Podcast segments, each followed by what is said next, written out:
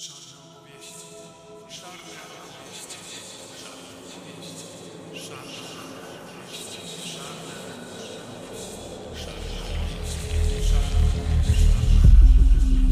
opowieści. Adam Michniewicz i Szarnem Tuszem zapraszają na audycję fantastyki, grozy i tajemnicy.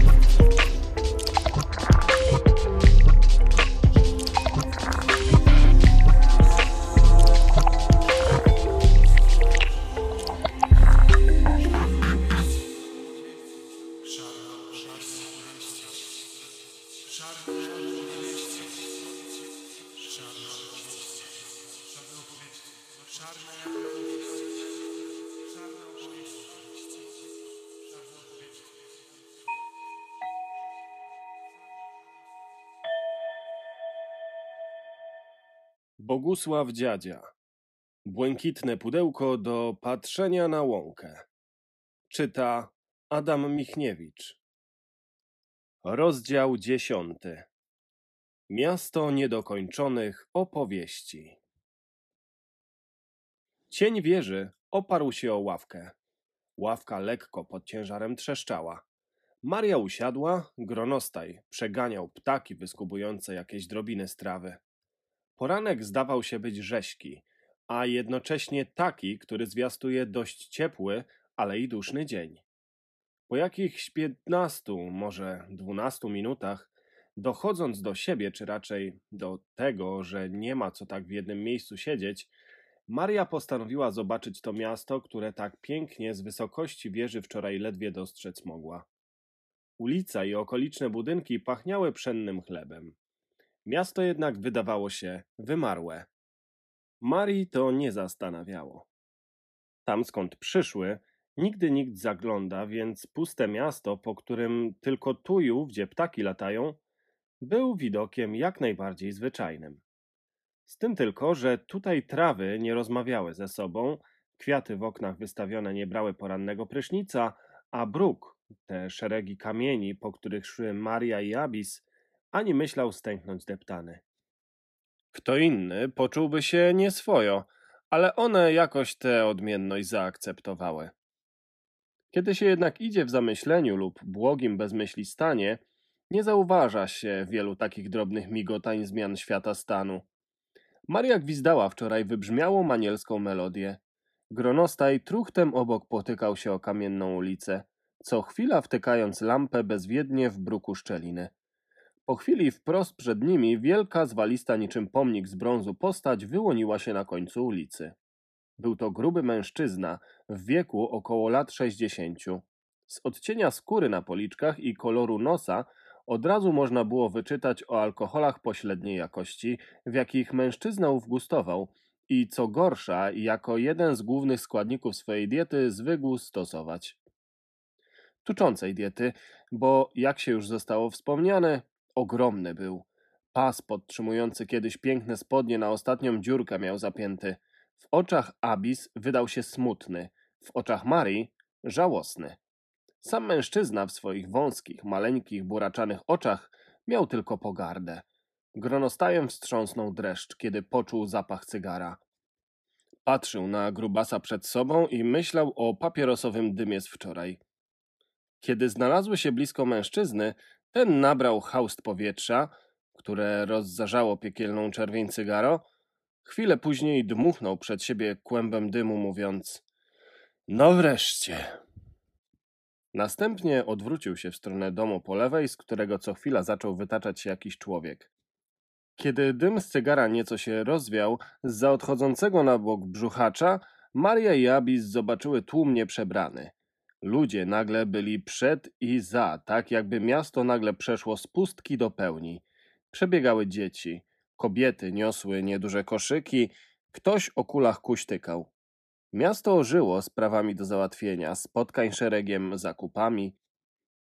Stroje ludzie mieli na sobie takiego rodzaju, który kazał Marii sądzić, że są nie tyle daleko od jej łąki, co są raczej od niej jakoś tak dawno. Znalazły się na rynku, właściwie na targu. Tłum przelewał się z każdej strony. Było coraz cieplej. Gronostaj trącił swoją towarzyszkę, by ta spojrzała za siebie. Obie zdziwiły się bardzo, przystając bez słowa. Ta wieża, tak wzniosła wczoraj, teraz była taką zwykłą, średnio wysmukłą konstrukcją. Ważniejszy jednak problem stanął przed nimi. Gronostaj powiedział: Głodna jestem. Zjedzmy coś. Ale co? Maria w natłoku możliwości nie wiedziała, co wybrać. To ładnie wygląda. Abis wskazała na placki kukurydziane wypieczone w kształcie piór po trzy złączonych. Ładne nie zawsze smakuje zbyt dobrze. No i nie mamy pieniędzy. To nie musi być problem. Maria pochyliła się, sięgnęła po zbłąkaną, trochę przybrudzoną monetę, ale ci. Przyłożyła palec do ust. Nikomu nic nie mów. Ale komu? No choćby im, tam, pokazała na środek targu. Na środku rynku działy się okropne sceny. Z daleka nie bardzo można było dostrzec o co chodzi. Z bliska nie chciało się tego ani oglądać, ani słuchać, ani tym bardziej dotykać. Na podwyższeniu, zbitym z kilku sosnowych desek, stała karlica. Maluśka kobieta z rozwianym włosem i butą na twarzy. Suknię trochę miała z fartuchem niebieskim na przedzie, taką ubabraną krwią, a najbardziej na samym dole. Co chwila kobieta robiła zamach ręką. Nie byłoby w tym nic specjalnie ciekawego, gdyby z ręką nie robiła zamachu trzymana w niej siekiera. A w zasadzie to topór, tak po prawdzie, taki nie za duży, do rozmiarów karlicy dostosowany. Obok stał równie niewysoki, krępy mężczyzna, choć wyglądał trochę jak dorastający chłopiec. Miał niski i donośny głos. Kiedy zaczynał czytać z rozwiniętego zwoju jakąś kwestię, kobieta z ostrzem włączyła się wrzeszcząc. Maria i Abis nie mogły zrozumieć o co chodzi w tym całym harmidrze. Podeszły więc bliżej. Kęsy placków kukurydzianych gryząc. Zanim jednak dotarły, minął je drepczący sprzeciwka gołąb. Taki z przekrzywionym dziobem, gołąb pocztowy, z głową spuszczoną i jakby bez skrzydeł i bez skrzydeł w istocie. Gronostaj pomyślał, mógłbym go upolować. Maria jednak wskazała obrączkę na nodze gołębia, więc tyle, że jest on czyjś, a to znaczy lepiej nie ruszać dla swojego, jego i właściciela gołębia dobra. Mężczyzna wołał donośnym głosem, a w pół zdania karlica, drąc się w niebogłosy, wtrącała swoich słów parę, zamaszysty ruch czyniąc prawą ręką, który tępym stuknięciem się kończył. Szło to mniej więcej tak. Mężczyzna. Za naruszenie pułapu niebieskiego. Karlica przeciągle. Ten, bo za wysoko latał. I ciach, odgłos tępy. Zdać by się mogło, prawie niewinny, gdyby nie piór unoszące się strzępy, a czasem ich luśnięcie krwią na wszystkie strony, na suknię, na publiczność, na zwój odczytywanej listy. Z dokładnością tykającego mechanizmu zegara, krzyk wyroku, zamach, świst, stuk spadającego topora. Pisk albo u przeciągłe ech zgromadzonych ludzi wokół, pióra w powietrzu, krwi cienka spływająca ze sceny stróżka. Mężczyzna. Skazuje cię za... Za to, żeś z Kubańcu tylko złe wiadomości przynosił, wykrzyczała kobieta. Kolejny gołąb pocztowy z opuszczoną główką, bez skrzydeł z podestu markotny schodził. Z przeciwległej strony, na to samo podwyższenie, rzędem jak w kolejce, jeden po drugim zbliżał się do miejsca egzekucji. Ten skazany za to, intonował mężczyzna, za to, ryczała na całe gardło karlica, że przynosił tylko dobre wieści, smutne gubiąc gdzieś po drodze. Temu skrzydła obcięte, bo kłamał. Jednolitym, donośnym głosem czytał mężczyzna, nawet nie patrząc na to, kto wchodzi następny. Kolejny skazany za mówienie wyłącznie prawdy. A przecież nikt nie chce całej prawdy wiedzieć, skrzyczała kobieta. Tu tłum powiedział, tak, tak, utnij mu, utnij draniowi. Inni, tak, tak, mądrze gada. Mężczyzna intonował, a kolejny gołąb na drewnianym klocu skrzydła rozkładał. Ciebie skazujemy za zabrudzanie miasta. Następny. Ten już więcej nie polata, bo koloru piór nie ustalił z władzą.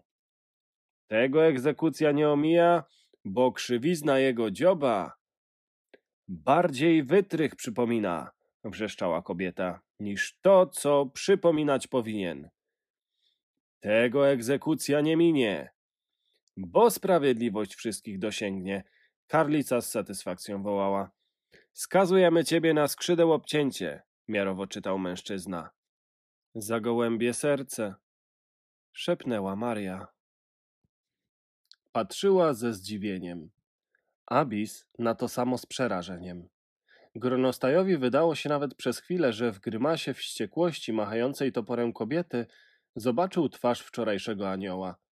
Pióra fruwały, skrzydła spadały, tłum się cieszył. Karlica nie zastanawiała się nad tym, jak trudno będzie te plamy z sukni sprać. Tak sobie myślę, że to chyba nie przypadek z tą trudnością, jaką wyczyszczenie plam krwi stawia.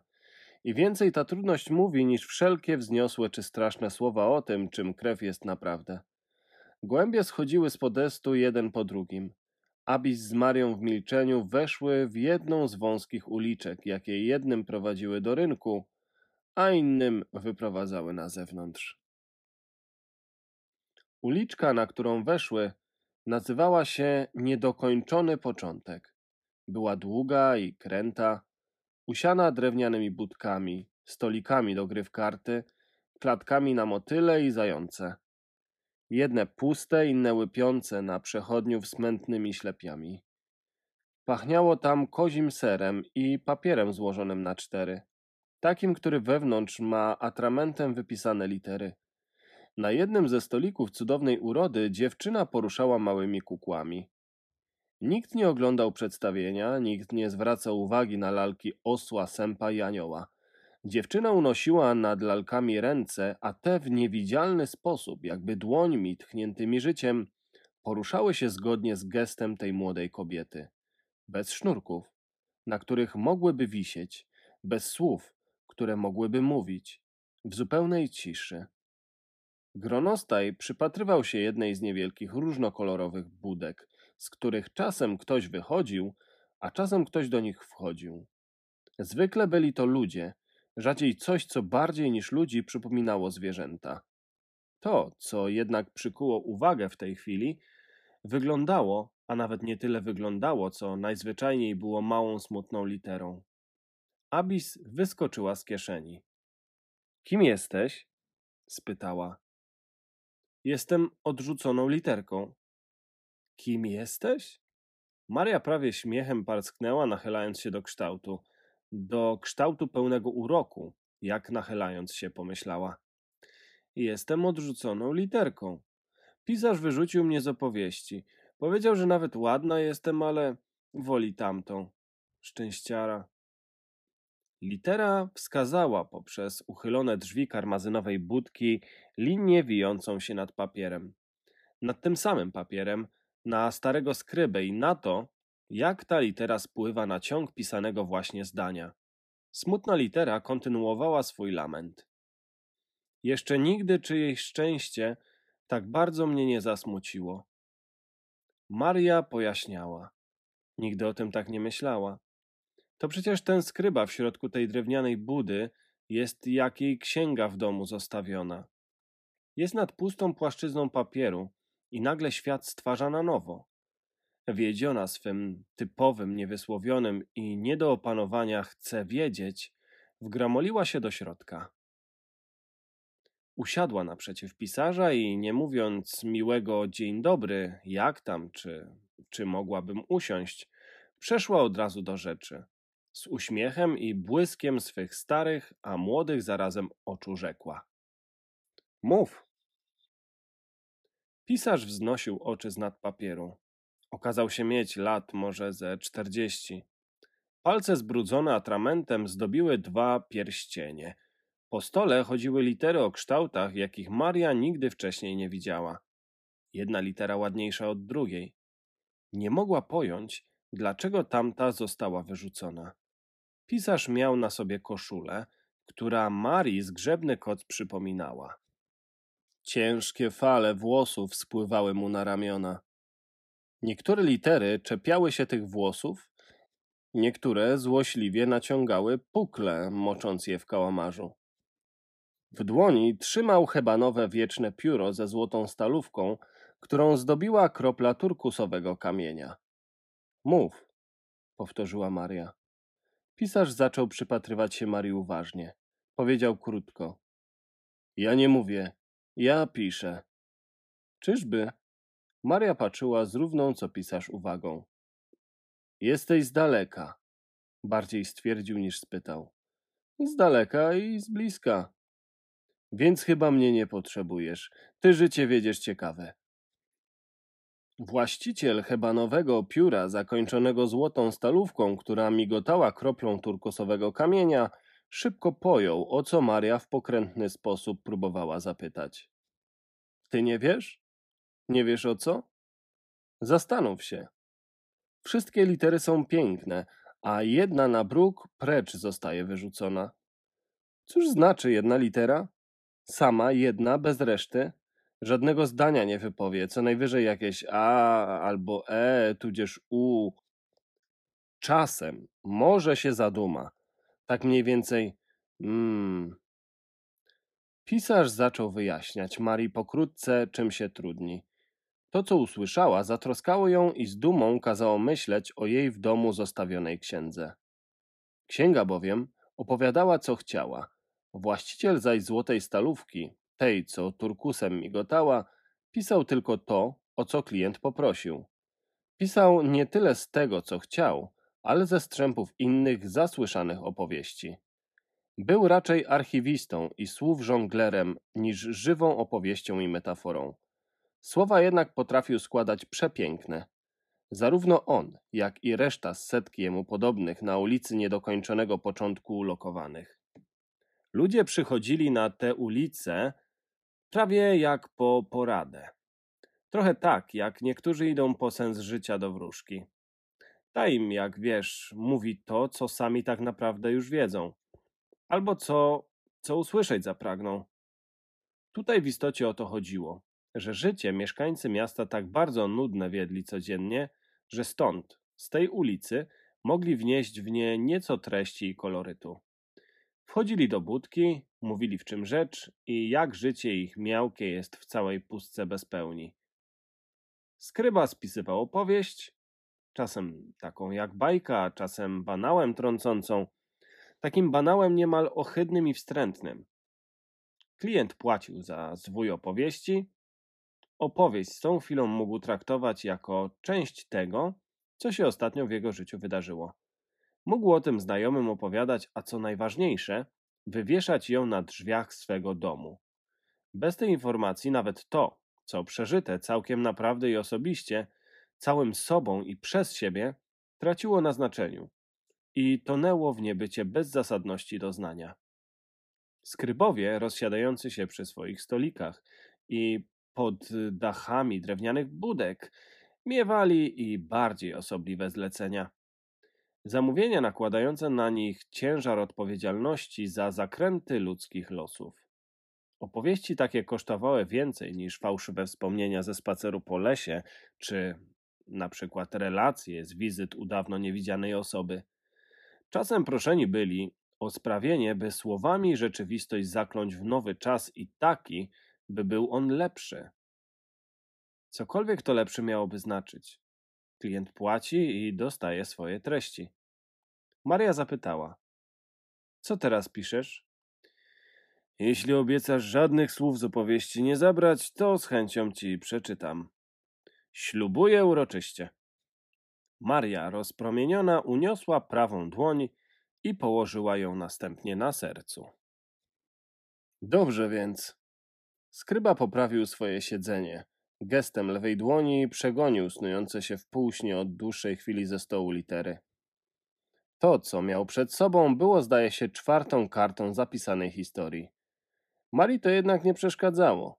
Czytał. Milczeć? Nie każ mi tego. nawet wobec ignorancji, jaką zwykło się szerokim łukiem milczenia obchodzić. W istocie swą małością bierni będąc, wzmacniamy się raczej osobno, niż w nicość upadając. Jest tylko jedna sytuacja, w której godnym jest szlachetnie oddać się milczeniu. Sytuacją tą jest chwila, kiedy człowiek twarzą w twarz stoi z plutonem egzekucji, z głową na szafocie, z karabinem przytkniętym wbrew woli do skroni. Nic ponad to nie jest warte milczenia. A już na pewno nie miłość, nie to piękno, co to je każde słowo może pokalać, bo niegodne tego, o czym mówi. Kto zamawia takie opowieści? Maria przerwała czytanie. Mm, tego nie mogę mówić, ale ten tekst jest dla takiego tłustego, zwalistego jegomościa z dzielnicy Klonów na wschodnich obrzeżach miasta. Brzydkiego jak rozdeptany upiór w środku nocy. Skryba uśmiechnął się do tego, co w wyobraźni zobaczył. Dobrze jednak płaci. Już czternasty raz pisze dla niego. Proszę, wtrąciła Abis. Co proszę? Pisarz odsunął włosy z nad czoła, badając wzrokiem gronostaja. Proszę, przeczytaj jeszcze. Nie, nie, jeszcze nie czytaj. Maria chciała wiedzieć więcej. A po co takiemu miłosne opowieści? Po co? Cóż za pytanie. Ty naprawdę nie stąd jesteś, a nawet dalej niż nie stąd. Ludzie tak wiele są skłonni zrobić dla pięknych wspomnień. Tam skąd pochodzisz, ludzie nie mają wspomnień? Może i mają. Maria spojrzała skrybie w oczy poważnie. Ale w moich stronach ci, którzy jak już żyją, to żyją przede wszystkim przyszłością. Maria, trochę zdumiona, zamilkła. Nabrała powietrza, chcąc coś jeszcze powiedzieć. Milczała jednak. Czytaj, czytaj dalej. Niecierpliwiła się Abis. Mam tu coś takiego. Pisarz pergaminu kawałek odkurzając położył go przed sobą i dodał. "Y, Coś takiego z podziałem na rolę. I powiedział do niej. Sporo już cię wypłakałem przez ostatnie tygodnie. Pewnie jeszcze parę kropel zostało. W litery sypiące się z księgi tę sól w nich zawartą przemienię. Tak jakoś być musi. Wybaczysz mi miłość? spytała. Jakże tak? Miłości się nie wybacza, za miłość dziękuję się raczej. Znasz to aż nazbyt dobrze. Na to ona. Nie powiem ci, y, jak mi ciebie brak. Chwilami cała jestem pytaniem o ciebie. Nie ma takich słów, by wyrazić tęsknotę, ani takich ze spiżu, ani ułożonych z jedwabistych wstążek, ani wyrytych zeschłym piórem na papierze, ani uśpionych palcem w atramencie maczanym. Mów do mnie jeszcze, wtrącił gronostaj, ciesząc się każdym słowem. Nie przeszkadzaj, skarciła go Maria i zaraz do skryby się zwróciła. No, czytaj dalej. Piję wodę co chwila, bo płaczę za tobą i coraz suchszy jestem, rzucił z uśmiechem pisarz. Ej, żartujesz? Gronostaj był szczerze rozbawiony. Opowiadacz historii ciągnął dalej, właściwie głos intonując, który był już teraz poważny w brzmieniu, takim lepkim syropem klonowym rozlanym na aksamit. Rzekła do niego, nie płacz mój drogi, niegodnam ocierać łez twych mym warkoczem. Przepraszam cię za każdą z łez z osobna. Na to on. Życia ci nie starczy, by każdą z łez zliczyć, a czasem za każdą z osobna przepraszać? Maria przypatrywała się pisarzowi w niekłamanym rozmarzeniu. Piękne piszesz te historie, a masz jakie wesołe? Wesołe? Pisarz wydał się zaskoczony. No wiesz, takie o żartach, przygodach, absurdzie, głupstwach codzienności. O absurdzie? A mało tego w koło? Tego wymyślać nie trzeba, rzadko ktoś zamawia takie opowieści. Już prędzej jakiś kryminał znajdziecie, ale to w budce szesnastej, tej zielonej przy sklepie z drzwiami o kształcie niedomkniętej powieki. A o gronostajach masz coś? Wtrąciła Abis w pół zdania. Mam, ale na pewno nie chcesz tego słuchać, odparł stanowczo pisarz. Nie chcę? Nie chcesz. Nie chcesz, powtórzyła Maria za skrybą. Chyba nie chcę. Abis opuściła pyszczek. Skoro tak mówicie. Ale mam historię o naszym burmistrzu i jego karawce na wino, w której zamieszkały, a właściwie to potopiły się trzy żaby. Żaby? Gronostaj pochwycił myśl i lepiej jednak zajrzyjcie do budki numer 8, tej zielonej z różowymi drzwiami. Tam siedzi przyrodniej kuzyn mojej prababci. Z twarzy przypomina gnoma, ale wynagradza swoje bezpięknie błazejskim zawirowaniem w każdej opowieści. A komu takie zakręcone opowieści potrzebne? wtrąciła Maria. Ktoś je jako własne opowiada albo wspomina? Te kuglarzom z teatru potrzebne są przede wszystkim. Tymczasem pisarz delikatnie udał zniecierpliwienie. Tu jak coś jeszcze chcecie, to musicie za każde słowo zapłacić. Płacić? Płacić? Nie, nie lubimy płacić, odpowiedziały zgodnie. Ale dziękujemy za próbki towaru. Maria skinęła tułowiem, trącając włosami krawędź stołu, czym stół poczuł się poruszony. Wyszły powoli na zewnątrz. Początkowo poszukać wesołej opowieści, po chwili zupełnie o tym zapominając. Za budką pisarza uliczka pachniała teraz smażonym selerem i orzechami maczanymi w karmelu. Gronostajowi ulica wydała się posmarowana czekoladową pomadą. Marii jednocześnie w najzwyklejszy sposób lukrem wyłożona była, przy tym nużąco gwarna i pełna przepychających się ludzi. Odgłosami opowieści wypełniona, na które żadna z nich nie miała już ochoty. Czuły się zmęczone dniem i znów trochę głodne. Tam, gdzie kończyły się kolorowe budki opowiadaczy wszelkich tych historii, zaczynał się szereg straganów trącanych przez uwiązane przy nich kozły. Każdy kozioł był osiodłany. Na co po niektórych grzbietach stała klatka z ptakami. Parę kozłów miało brody posplatane, a jeden miał okulary. Z tego, co chciał powiedzieć, miał je na astygmatyzm. Maria i Abis nie zwracały na to szczególnej uwagi, skupione raczej na wijących się po stole słodyczach. Były to ciastka nie większe od monet, kakao obsypane trufle, węże z galaretki w cukrze i miniaturowe kształty zwierząt wycięte z suszonej marmolady. Wszystko to równo w pudełkach ułożone przewracało się to na lewo, to na prawo, jakby ze snu zbudzone przeciągało stare kości. Kolorowe girlandy na rogach straganu spływały żolowymi łzami. Maria pomyślała, to wygląda tak niedorzecznie, że aż prawdziwie. Długo jeszcze chodziły po mieście. Jak długo? Nie wiem. Będąc poza czasem, trudno pytać odkąd i dokąd. Zresztą Maria o mieście już niczego więcej powiedzieć nie chciała. Podczas gdy przy wejściu do miasta bruk pachniał świeżym chlebem, przy wyjściu te same ulice trąciły psim potem wymieszanym z butwiejącym aromatem wilgotnego popiołu. Droga przestała przypominać uliczkę snujących się opowieści i coraz bardziej jawiła się niczym sterczący z garnka makaron. Taki no, co w świetle wpływającym z nadłąki mienił się kolorem pszenicy i prosa.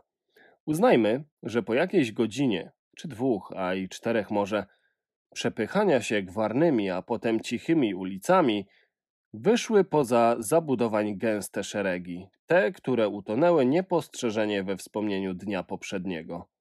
Zapadła noc, a po nocy wstał dzień.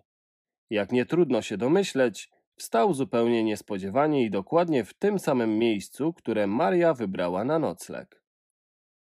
Marii, nie wiedzieć czemu, śniło się tej nocy, jak przed swoim domem przeganiała różnej wielkości i koloru latające nad jej głową anioły. Machała rękami nad głową, wołając a kysz, a kysz. Taka tym przeganianiem była zmęczona, że po przebudzeniu jeszcze spała. Abis natomiast snu nie miała. To ona komuś się śniła. Rozdział jedenasty.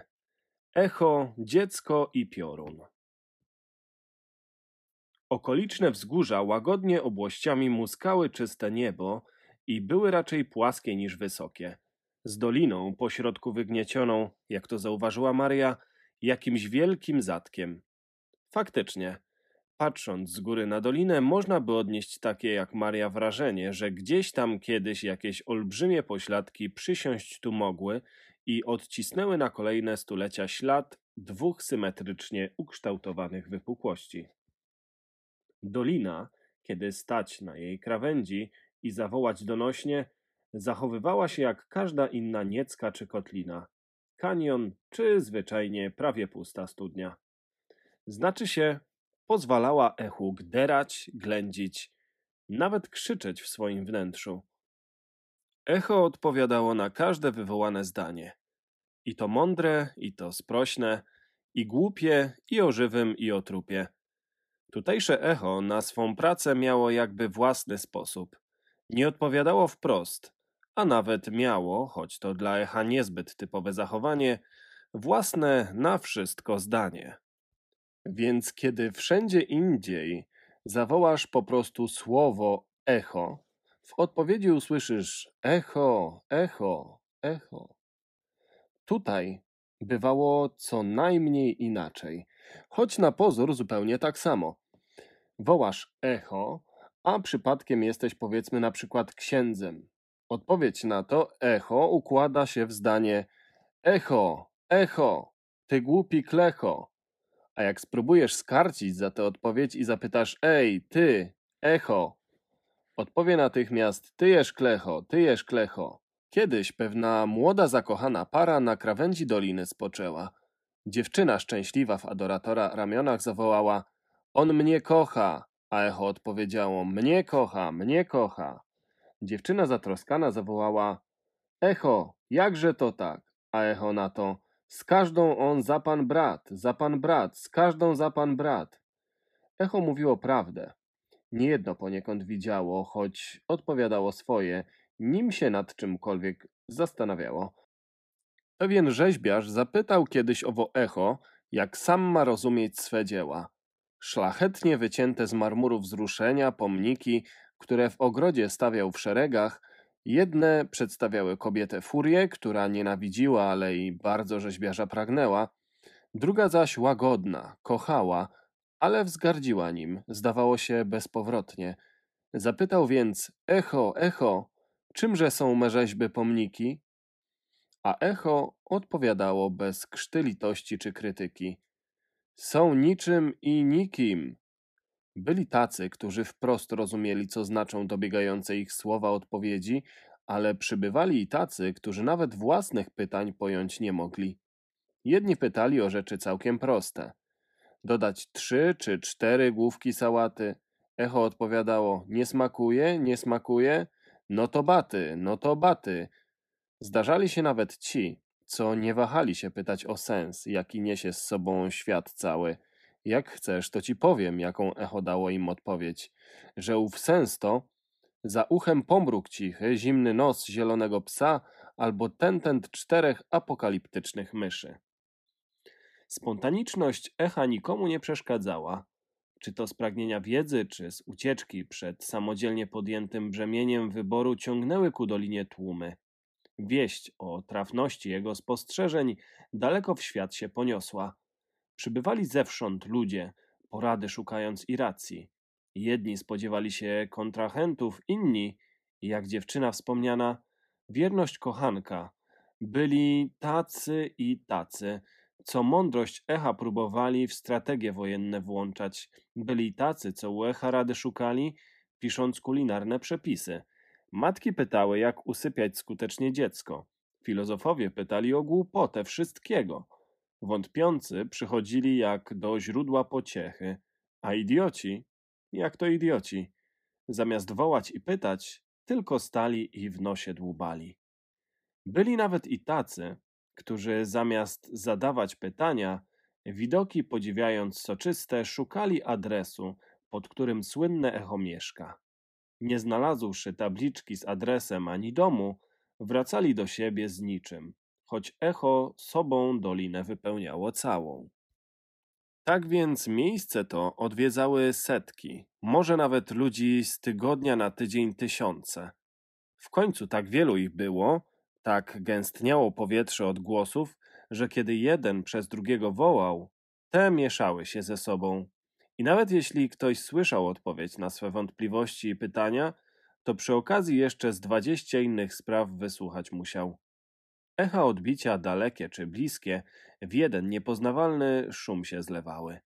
Trwało to dość długo, a dźwięk odpowiedzi bardziej rozbryzgi wodospadu przypominał niż dawniejszą rozmowę.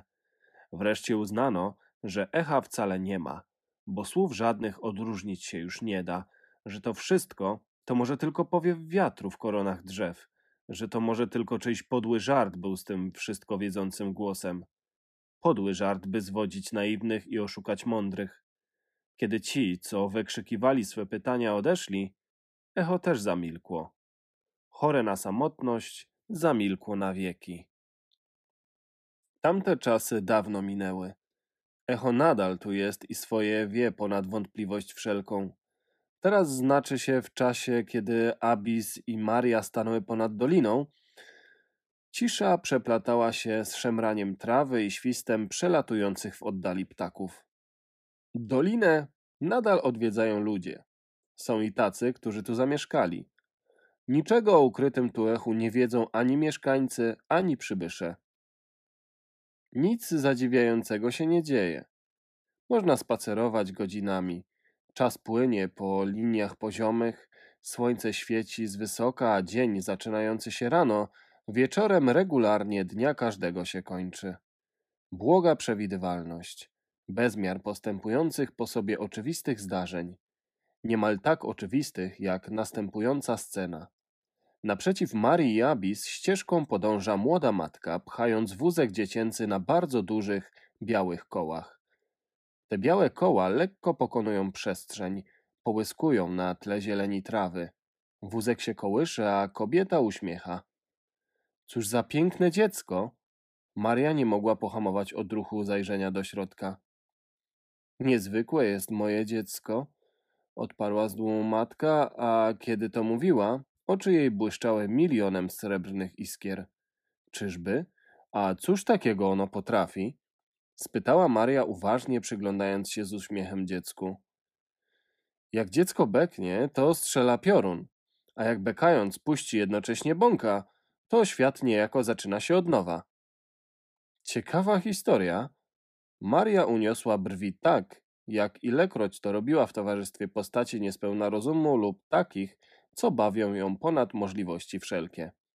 Nie zauważasz tego, że zaczyna się od nowa.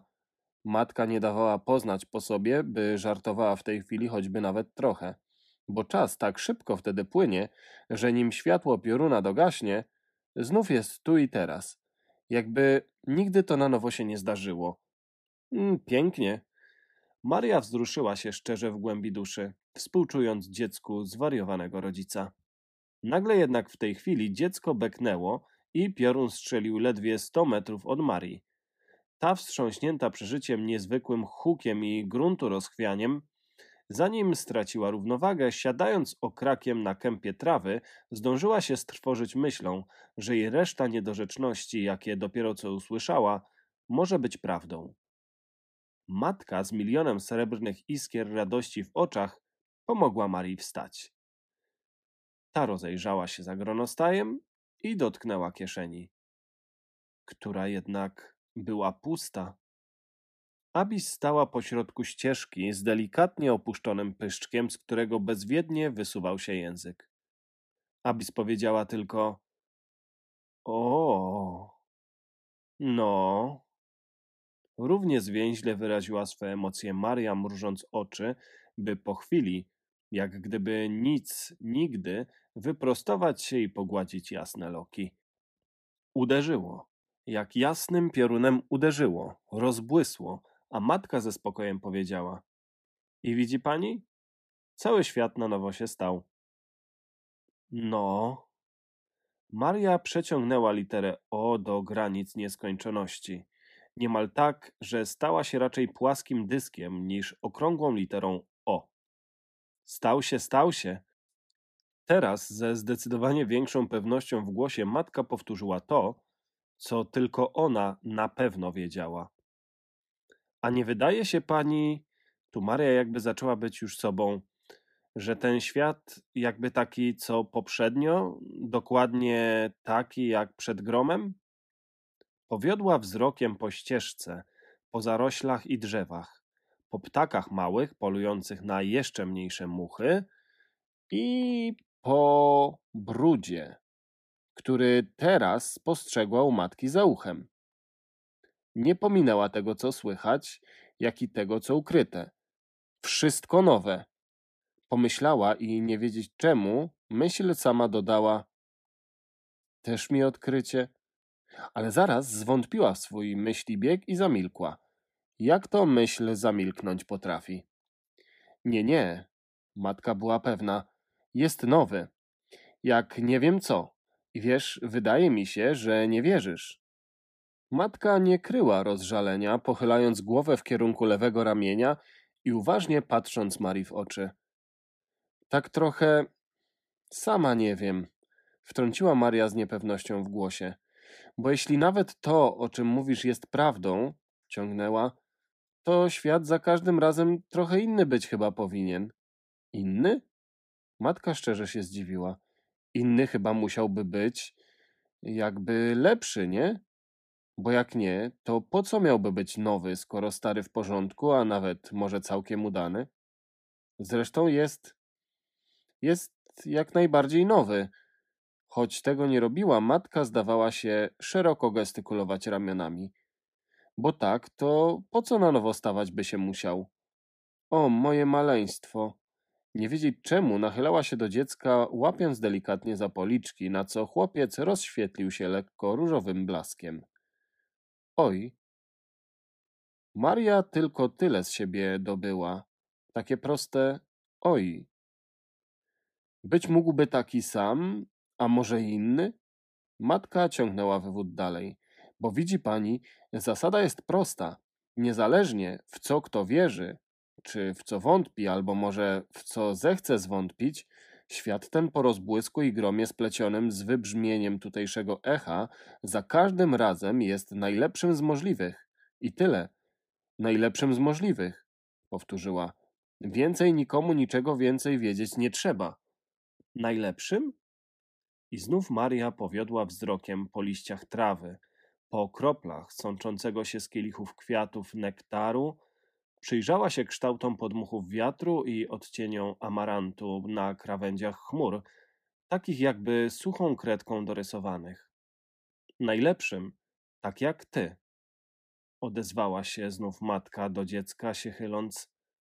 Jak ty jesteś najlepszy, najcudowniejszy, najukochańszy, no i mój. Tak, tak, mój. Nie tracąc rezonu, Maria też nachyliła się do dziecka. Uśmiechnęła się. Dziecko uśmiech odwzajemniło. Dziecko było starsze niż Maria się spodziewała. Na tyle jednak małe, by nie mieć pewności, czy potrafi już mówić. Niemniej zapytała. A kim ty chcesz zostać, jak podrośniesz? Mrożonką, odparł chłopczyk z uśmiechem, a Maria z wrażenia znów usiadła. Mrożonką? spytała Abis. Poziomkową. Takie lubię najbardziej. Chcę, żeby wszyscy, wszyscy, wszyscy mnie lubili. Słowo tak mało znaczące, mocniejsze okazało się niż piorun i jak już pewnie domyślasz się na to wszyscy, wszyscy, echo zbudziło się ze snu. Musiało się zbudzić, bo po co byłoby tyle o tym echu opowiadać, co nie? Po co literom stać w tych słówrzędach? Być może jednak echo miało swój własny, niewypowiedzialny tu powód. Inny od wszystkich, jakie mogą przyjść do głowy.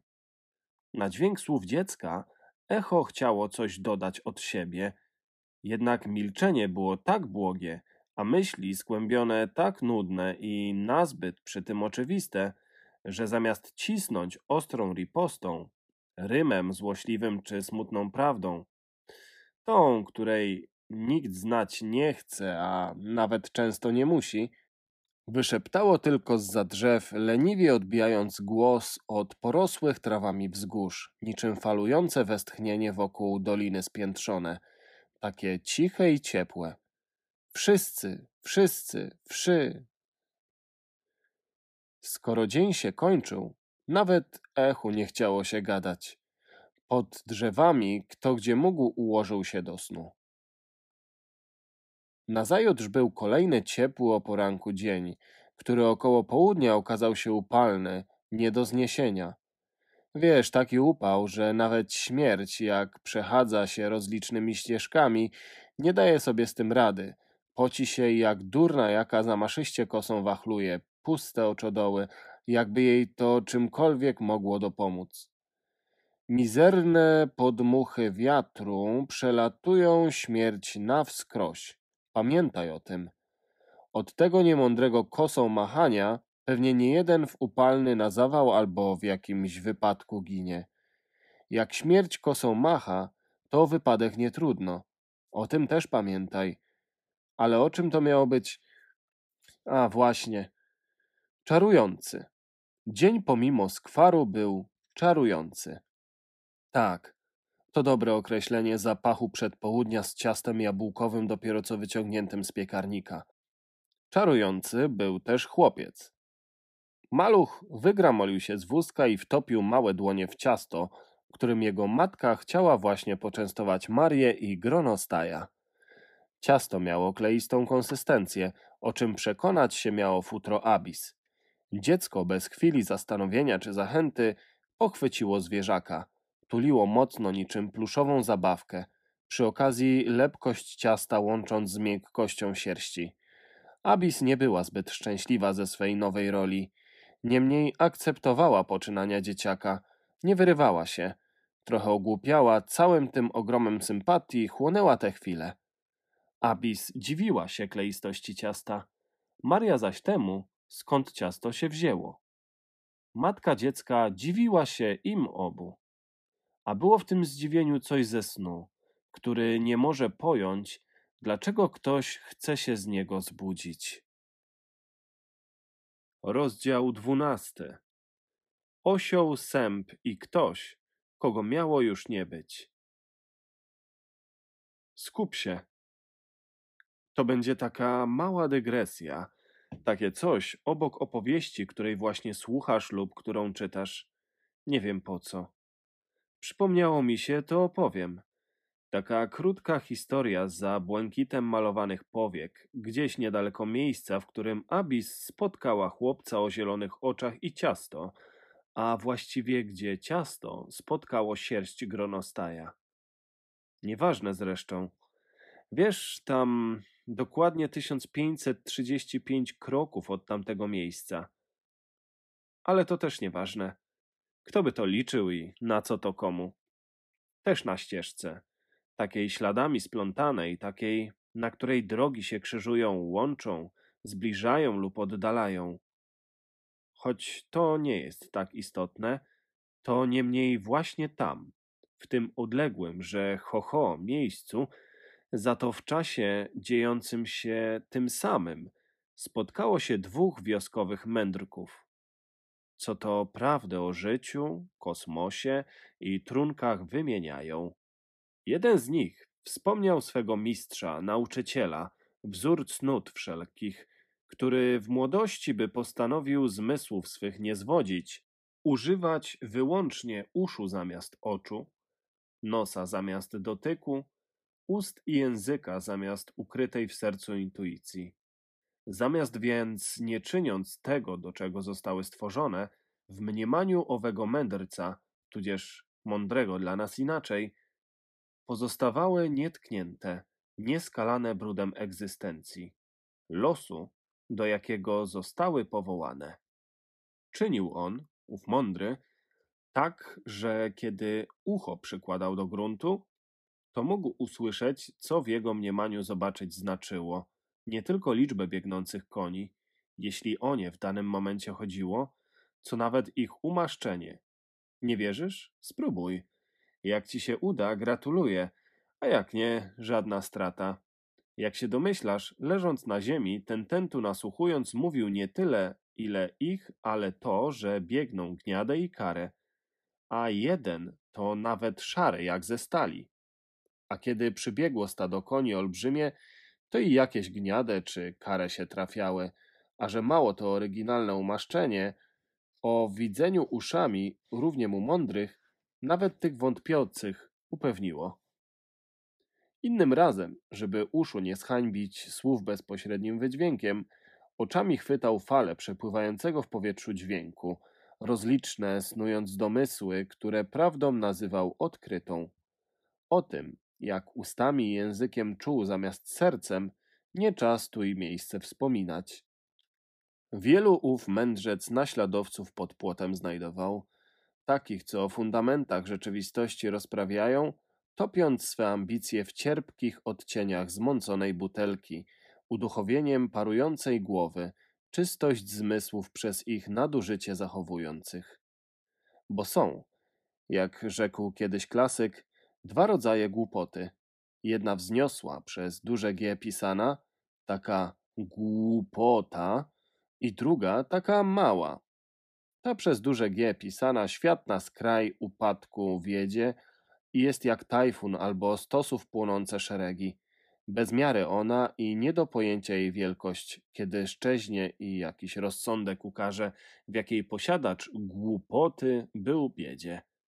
Ta mała, powszechnie każdemu znana przez małe G kreślona, to taka głupota i już, choć czasem aż tak absurdalna, że ta głupota wykrzyknik wszelki zamyka. Uprzykrza się prawie jak ordynarna muzyka. Nie wiem, co chcę przez te słowa powiedzieć. Wydały się ważne. Teraz chcę je skreślić. Może już ich nie ma. To się jeszcze zobaczy kiedyś. Kiedyś tam, na końcu opowieści. Tyle może, że po czasie, kiedy ów rozsądek zetrze głupotę w pyłu ziarna rozpaczy albo uśmiechu linię pogodną.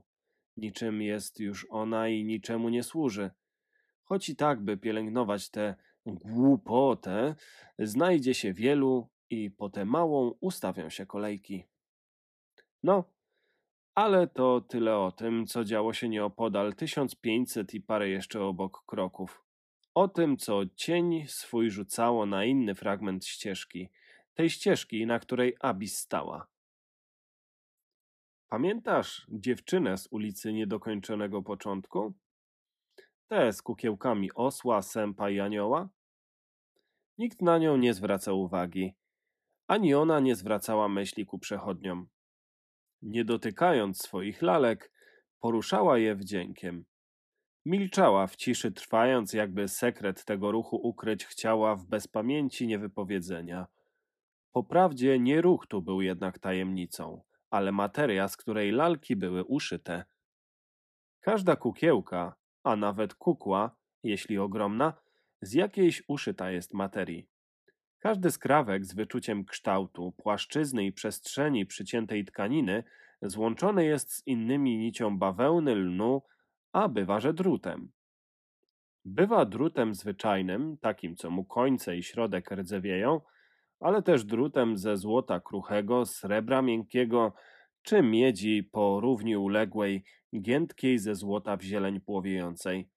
Czasami pod misternie uplecioną strukturą, fakturą powierzchni przetkanych szlachetną, srebrną albo złotą nicią, znajduje się plama kleju, niczym wielki glut bezkształtny. Tak jak to w życiu, pod zacną, piękną powłoką, ordynarny pejzaż gnijących wnętrzności, ale i odwrotnie, być może ze wspomnianymi kukłami, kiedy łachman skrywa przebłysk geniuszu w konstrukcji ukryty i precyzję mechanizmu tchnącego życie w lalkę. W liniach belek, kunszcie przegubów, tego wszystkiego, co zewnętrzność na swym doskonałym, a niewidocznym wnętrzu dźwiga. Abi zdreptała kilka kroków od stóp Marii i pierwsza, mimo mizernego wzrostu, spostrzegła znane jej z miasta niedokończonych historii trzy postaci. Łudząco podobne były do tamtych ze straganu, jednakże kilka razy większe. Takie jakby prawdziwe, a jednak kukłami były, żywe i nieżywe. Cóż powiedzieć, wystarczy czasem co powiedziane i tyle. Co jednak najważniejsze, nie było pięknej dziewczyny jak tamtej z kramu na ulicy, która niewidzialnymi sznurkami pociągałaby w górę lalką ramiona, nogi i głowy zmuszała do wymownych gestów. Abis patrzyła z niedowierzaniem. Z naprzeciwka szedł osioł, sęp i ktoś, kogo jak Abis sądziła, już nigdy nie spotka. Osioł uszyty był z szarej, gęsto plecionej tkaniny. Parę lat miał wyciętych z worków lnianych. Nici, którymi jakieś zręczne dłonie w jedną całość poskładały osła, przypominały stare, zaniedbane, brudne srebro. Takie, co czyszczenie od lat bezskutecznie woła. W wielu miejscach, prócz nici, całość wzmacniały cienkie, mocne jednak klamry. Oczy, tak jak druga i trzecia z przybyłych postaci, Osio miał nie tyle jakby, ale całkiem żywe. Sęp kroczący po środku był lalką ptaka, któremu na skrzydła nie starczyło materii. Dziób za to miał dorodny, idealny do rozrywania truchła zdechłego, wykuty zdawał się być, choć w istocie tylko na lekkim szkielecie atrapę stanowił z atłasowego sukna rozpiętą. Trzecia postać, o której Abis sądziła, że już jej nigdy nie spotka, z bliska okazała się nie być lalką ani kukłą, ani nawet z tkaniny uszytą. Srebrno-czarną dymu raczej stróżką, taką, przed którą gronostaje respekt czują. To Maria pierwsza zauważyła, jak osłu nić przytrzymująca głowę pruje się, nogi splątując i sępa nie zdającego sobie najmniejszej sprawy z tego, że osnowa jego grzbietu staje się galaretą. Próbowała zawołać, ale głos miała niemy. Wołała uważaj, ale sama nawet wobec swojego głosu była obojętna. Trzecia postać, ta już wiesz, o której Abis myślała, że już nigdy jej nie zobaczy, ustami bez ust, oczami bez oczu, stróżką dymu wciąż będąc, uśmiechała się. Abis zadrżała. Maria wraz z całym światłem nagle zgasła. Postać tajemna, ostatnio pod wieżą zatrzymanego czasu widziana, szepnęła. Wczoraj, dziś i wieczność. Nitka z osła pruła się niemiłosiernie. Ciągnęła po ścieżce. Sęp zdawał się sam celowo zaplątywać w jej unoszoną na wietrze historię. Nitki z sępa zaczęły się jak z osła powoli wysnuwać, coraz szybciej powiewać w podmuchach z nad pobliskiego morza. Po chwili i osioł, i sęp byli kłębami ledwie przypominającymi znane jeszcze sprzed chwili kształty. Anioł dmuchnął dymem, wprost w pyszczek gronostaja, palcem serdecznym gładząc mu podbródek. Podróż miała się szybciej skończyć niż dzień wczorajszy przypuszczał i kto miał dom, miał powrócić do domu. W odpowiedzi na tę myśl niebo pytało: A co to dom? Ziemia pytała: Co znaczy mieć? Marii przeszło przez głowę tylko jedno: powrócić. Zaczęła uciekać. Biegła na oślep ścieżką, tą samą, która wiodła do winogronowego morza. Pamiętasz tego, co zapewne smakuje, jak wygląda, choć pewnie to bójda kompletna. Bała się. Dobiegła na brzeg, na wydmy piaszczyste, pomiędzy trawy bryzą słonej wody ogłuszone.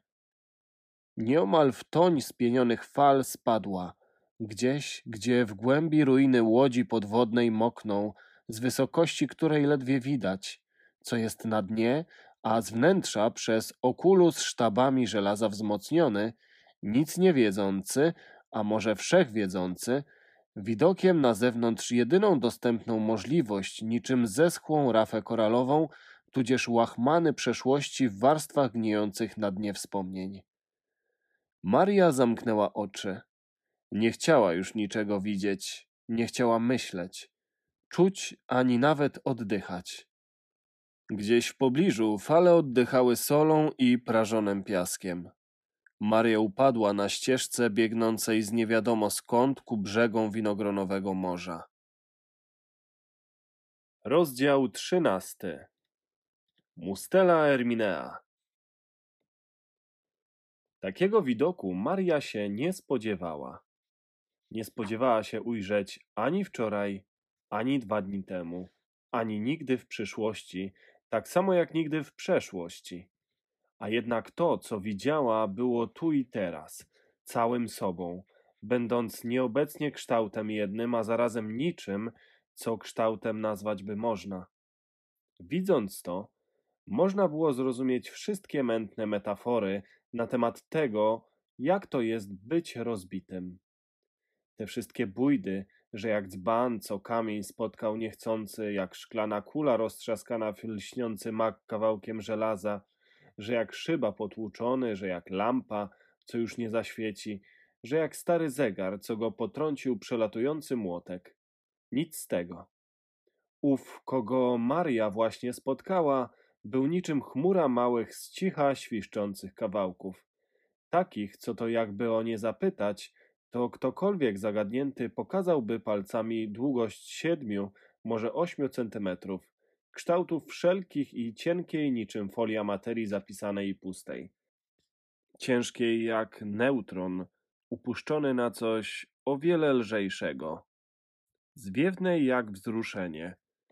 Jakby przyjrzeć się bliżej, to każdy z tych kawałków z pyłu miniaturowych drobin by się okazał składać w nieskończoność do coraz mniejszej skali mikronów, atomów, elektronów, neutrin, tego wszystkiego, co własny kosmos w sobie mieści.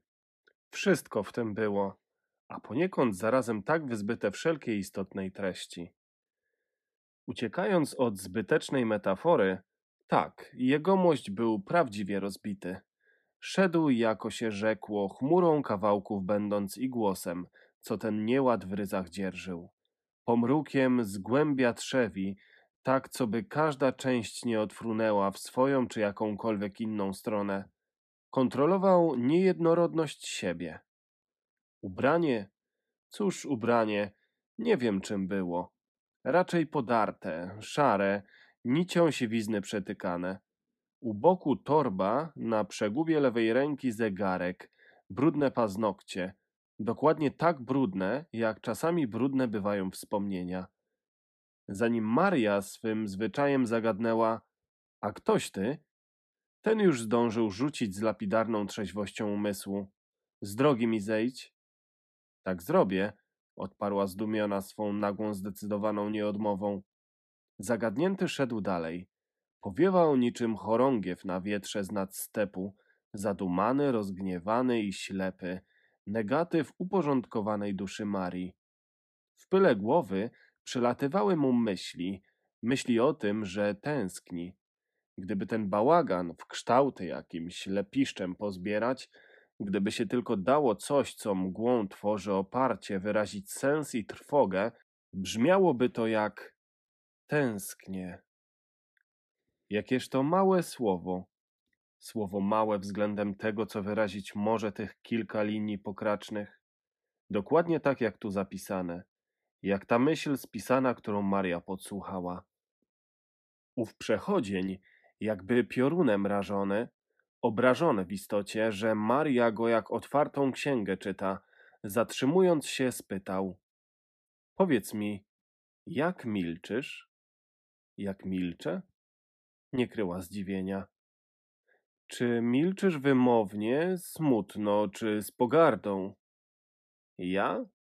Maria nie wierzyła słowom, choć ufała temu, co napawało ją zgrozą, temu, kto je wypowiadał. Milczysz, bez, bez dźwięku, zastygłym głosem. A może mądrze milczysz, do bólu rozsądnie, a może ledwie żagwią oświecenia tlisz swe milczenie, ledwie smugą dymu, co się skrada z nad popiołu. Gaśniesz nim wstaniesz? Powiedz mi, jak milczysz? Nie wiem, kim jestem. Maria, choć ciekawa, nie pytała, raczej stwierdzała rzeczywistość. kryjąc się za ukrytym w głębi serca zdziwieniem. Ja jestem tym, co nie mój ani nie moja ona. Odciąć się od tego uczucia pragnę, tnąc stalowe stworzenia, tnę niczym, to wzbudziło wesołość u Marii, tnę jakby gotowanym makaronem. Przechodzień przystanął. Usiadł wsparty łokciem o torbę, rozpierzchnięte wskazówki zegara zagarniając w jedno miejsce. I cóż z tym poczniesz? Maria brnęła w zagadkową rozmowę. Idę tam. Pokazał ramieniem kierunek, gdzie ptaki frunęły z nadmorza. Będę siedział nad brzegiem, rył całymi dniami list do swej... swej... Zapomniałem jej imię. Rył będę list w płaskich kamieniach przez wiele dni, z mozołem wydłubując poszczególne słowa. Potem będę rzucał tym kamieniem tak, by odbijając się od fal powierzchni spienionych, trafiły kiedyś do niej. A może jak już ich wiele będzie, to te kipiel przekroczę suchą nogą? Ależ kamień. Kamień jak to kamień, utonie przecież. Może jest szerokie i głębokie, to może jest przecież... Głosem strwożonym wtrąciła Maria. A to nie lepiej popłynąć? Dodała szczerze zmartwiona. Nie takie proste. Przechodzień jakby nie słuchał. Proste jest, proste. To, że kamienie w morzu topiąc, Maria z rozwagą słowa toczyła powoli, czynisz tak, jakbyś nie chciał... No wiesz, bo myśli po falach tam, gdzie chcesz, mogły doskoczyć. Przechodzień bardziej nie był niż był i raczej nie słuchał. Marii, jak wiesz, to nie musiało przeszkadzać. Bywają takie słowa, mawiała, które skoro się rodzą, należy wypowiadać. A wiesz, Maria zagadnęła swoim sposobem ciepło i smutno. Przypominasz mi jednego, co by nie mówić, idiotę, a może durnia. Sama już nie wiem, który wiadomości na wygiętych kijach pisał. Pisał i pisał, zamachiwał się nimi za wzgórze. Może doleci, powtarzał. Czynił tak lat kilka i nigdy za wzgórze nawet nie zajrzał. Gdyby to zrobił, to by wiedział, że dla kogoś jego listy były drewnem na opał, a słowa na patykach ozdobami dla dzieci.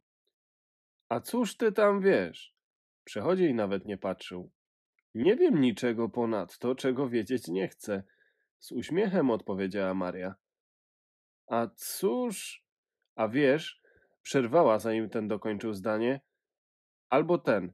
y, Ten, co lubił z cienkich y, płatków papieru misterne pejzaże układać. Takie, co wiesz, na lekkim wietrze same się unoszą. Też pisał. Dla niej na tych kształtach lekkich i subtelnych, z których ona splatała maluśkie okręty, które chcąc nauczyć pływać, topiła. Przechodzień sięgnął do torby przytroczonej do boku. Wyjął stare drzwiczki do pieca.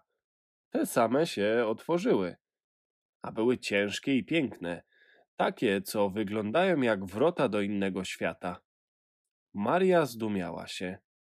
Coś sobie przypomniała, coś, co wprawia w osłupienie.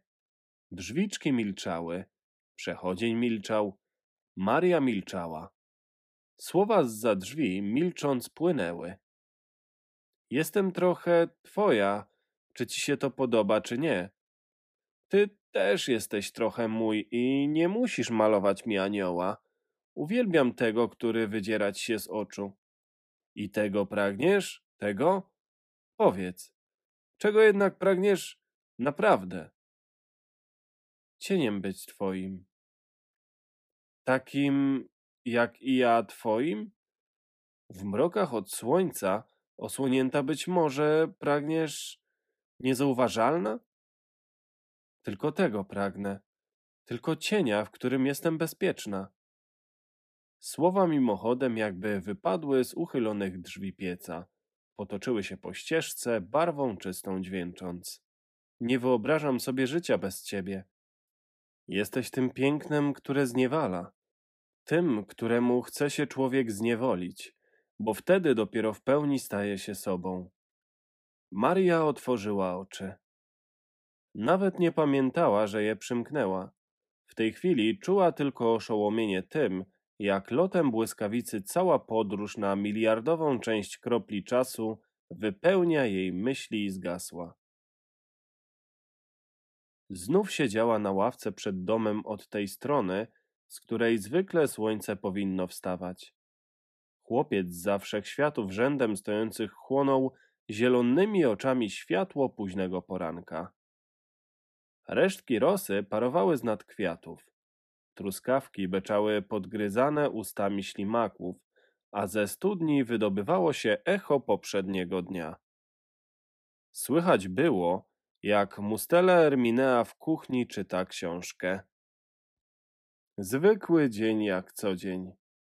Taka raczej przyszłość niż przeszłość. Tyle, że dziś. Znów była tu.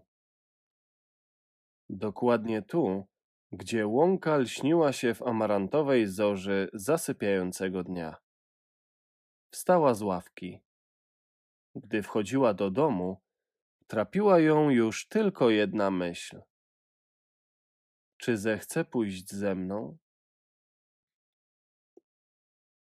Była to książka pod tytułem Błękitne pudełko do patrzenia na łąkę.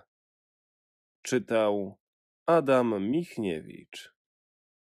Jeśli podobało Ci się to nagranie, zachęcam do subskrybowania kanału i kliknięcia w dzwoneczek, żeby otrzymywać powiadomienia o nowych materiałach.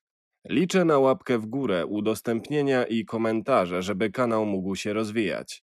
Takie proste gesty bardzo pomagają w poszerzaniu zasięgu, a mnie dają motywację, żeby nadal działać i są sygnałem, że podoba Ci się to, co robię.